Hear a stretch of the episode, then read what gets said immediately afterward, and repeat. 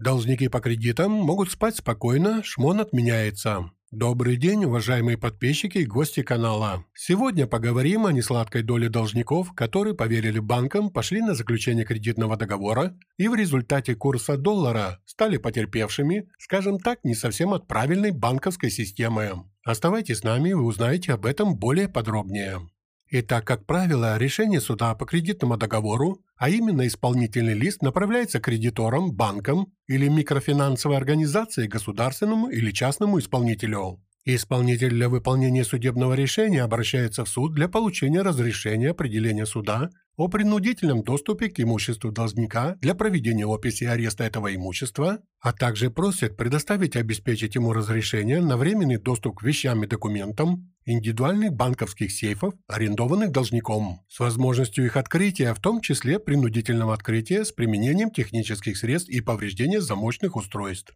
Районный суд, а вместе с ним апелляционный суд отказали исполнителю в принудительном проникновении в жилое помещение должника, а также к банковскому сейфу. Исполнитель не согласился с решением судебных инстанций и обратился в Верховный суд, так какие выводы сделал Верховный суд. Так, в решении Верховный суд указал, что проникновение в жилье или другое владение должника должно выступать исключительным средством, Обеспечение принудительного исполнения судебного решения и должно быть оправданным. Так, согласно статье 12 Всеобщей декларации прав человека 1948 года и статьи 8 Конвенции о защите прав человека и основных свобод 1950 года, пункта 1 статьи 17 Международного пакта о гражданских политических правах 1966 года, Никто не может подвергаться произвольным посягательствам на неприкосновенность своего жилища. Решение суда о проникновении в жилье должника должно быть мотивировано. Это свидетельствует о том, что суду должны быть предоставлены убедительные доказательства,